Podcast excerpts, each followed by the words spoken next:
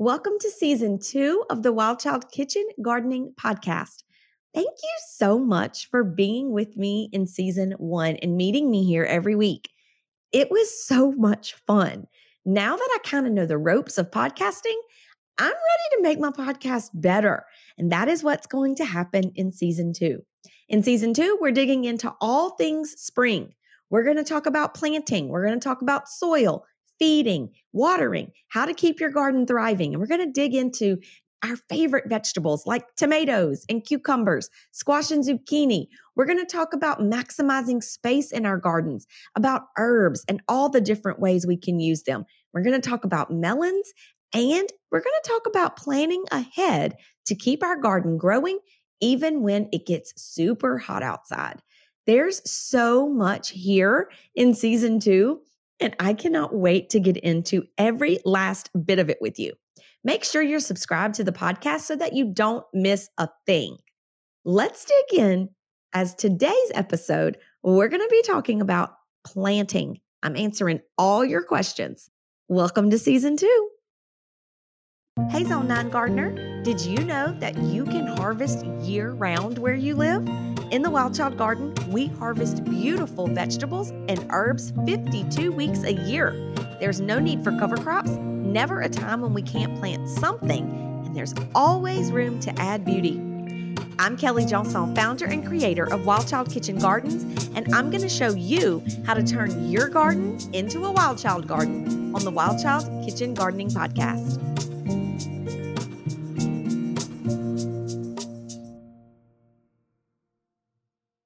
The first question I want to dig right into right off the bat is the question I get asked the most often. It has to do with plant labels and spacing. One question I'm asked a lot is Do I actually have to follow the spacing requirements on the plant label when I'm planting my vegetables in my raised beds? That answer is a little more complicated than just a yes or a no. But to be clear, those plant labels are directed to gardeners growing in rows, not gardeners growing in raised beds. Gardens that are grown in raised beds can typically be a little more condensed. You can maximize your space whereas you can't really do that with with rows. So technically, you don't have to grow with the same requirements and same spacing as the label is going to ask of you. Especially if you're growing in a raised bed, they don't really apply to you. But if you're growing in a raised bed, you do need to have the soil that can back up those plants. You can't just go and put a bunch of plants in a raised bed that does not have nutrient rich soil and just kind of hope for the best. That's not going to work either.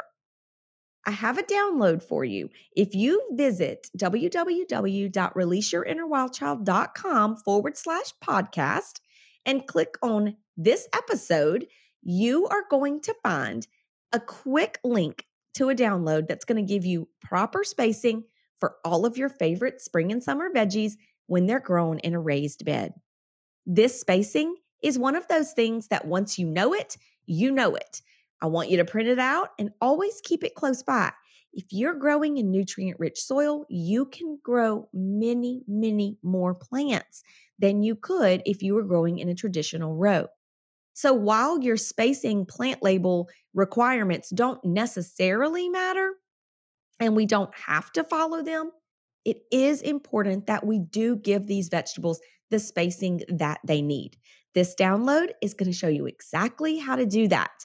Visit www.releaseyourinnerwildchild.com forward slash podcast to grab that download today. The second question I'm asked so often is how do I plant my tomatoes? Do I have to bury them deep? Should I trench them? What do I do? This is a great question. And for many, many years, I did not know the answer to this question and I didn't do it properly, but I still did harvest tomatoes. However, when you know how to properly plant your tomatoes, what you're going to find is that you have a better plant. And a better plant is going to give you more fruit. That's because plants know what they can hold, what they can sustain. And so, if they can't sustain a lot of fruit, they're not going to make a lot of fruit. This is why we want to bury our tomato plants. It's very, very simple to do. When you get your plant from the nursery, you can look and see up the stalk is going to have maybe one or two random branches or random sets of leaves. But then when you get to the top of the tomato plant, you're going to see that it's got a lot of leaves. That's all you want sticking out of your soil, just the top four or so inches of your tomato plant. Everything else is going to be buried. That's because your plant will actually put out roots and develop a much stronger root system on the very part that is buried. This helps so much establish a very strong plant, which will yield you more fruit. Now, sometimes if you go to the nursery, you're going to get a transplant that is really tall. Or if you've grown them in your own greenhouse, chances are they're going to be big, like 18 to 24 inches tall. You can't really dig down a hole that deep, right? In that instance, you're going to trench your tomatoes. Very, very simple. Plant them horizontally instead of vertically. So in, instead of digging a hole that's deep, dig a trench that's wide. When you do this, you are going to be able to lay your tomato plant down in the trench and then turn up its top set of leaves and then bury the whole stalk. So it's almost like your tomato plant is being buried in the sand at the beach. Do you remember that as a kid? That's what we're doing with these tomatoes.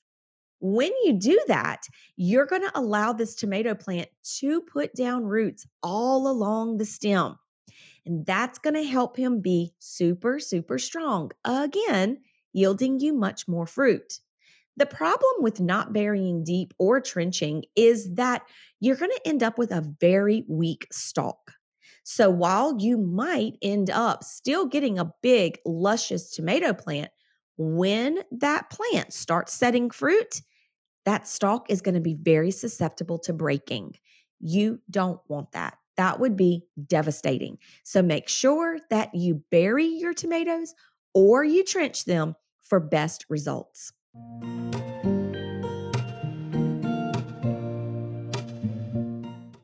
The next question I get asked a lot is what about all this space in between? You have 18 inches in between tomatoes and all this empty space below.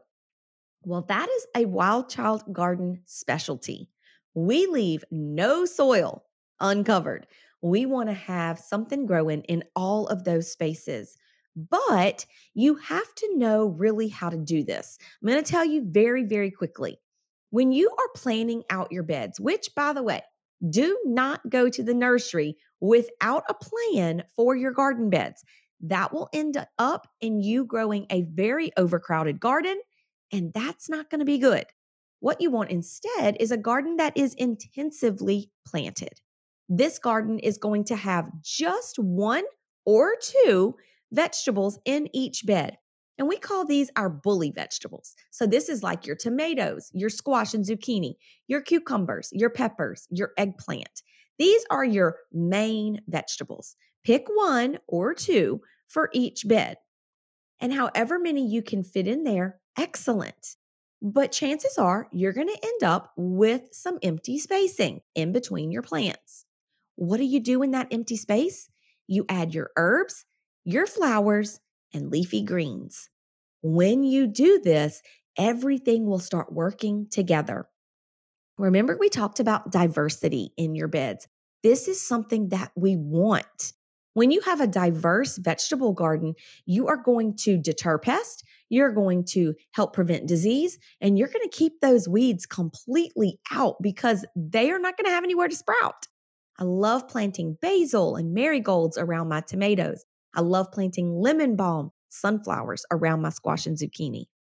It's a lot of fun to intensively plant, but again, you want to make sure you are still giving your plants the spacing that they need. We're not overcrowding, we're intensively planting two very different things, but absolutely use every single square inch of soil in that garden.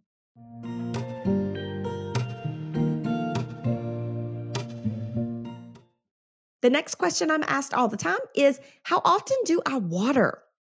This is a great question, and I have a really simple answer for you.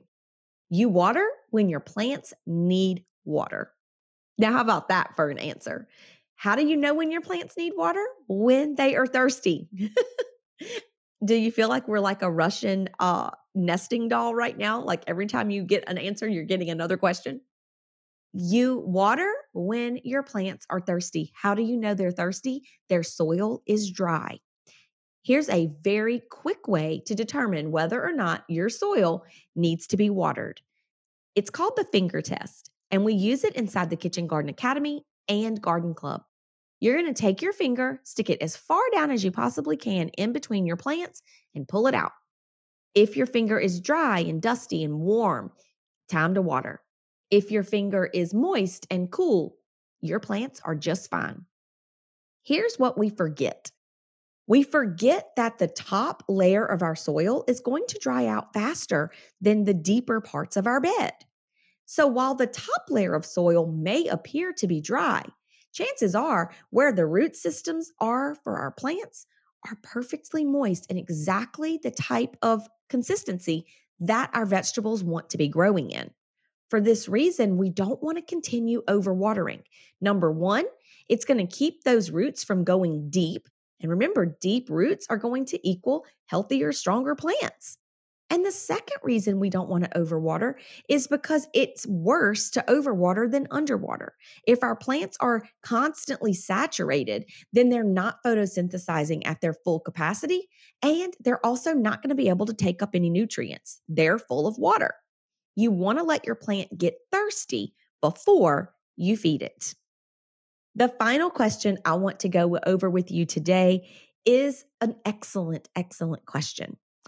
I was asked yesterday can you plant different varieties of the same vegetable in the same bed? That answer is a resounding absolutely yes.